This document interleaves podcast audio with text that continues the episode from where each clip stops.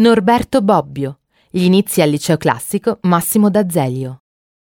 È stato uno dei più influenti intellettuali italiani del ventesimo secolo.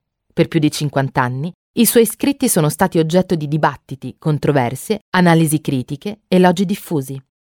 Nacque il diciotto ottobre millenovecentonove a Torino, in una famiglia benestante della borghesia conservatrice della città.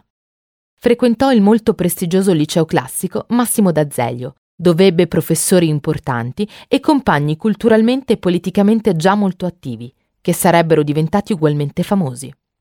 Giovanissimo si laureò in giurisprudenza nel millenovecentotrentuno con Gioele Solari e in filosofia nel millenovecentotrentatré con Annibale Pastore.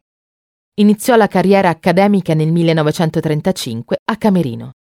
Nel millenovecentoquarantotto venne chiamato alla facoltà di giurisprudenza dell'Università di Torino, dove insegnò filosofia del diritto e negli anni sessanta anche scienza della politica, fino al millenovecentosettantadue, quando si trasferì alla cattedra di filosofia della politica nella neonata facoltà di scienze politiche, della quale divenne anche preside.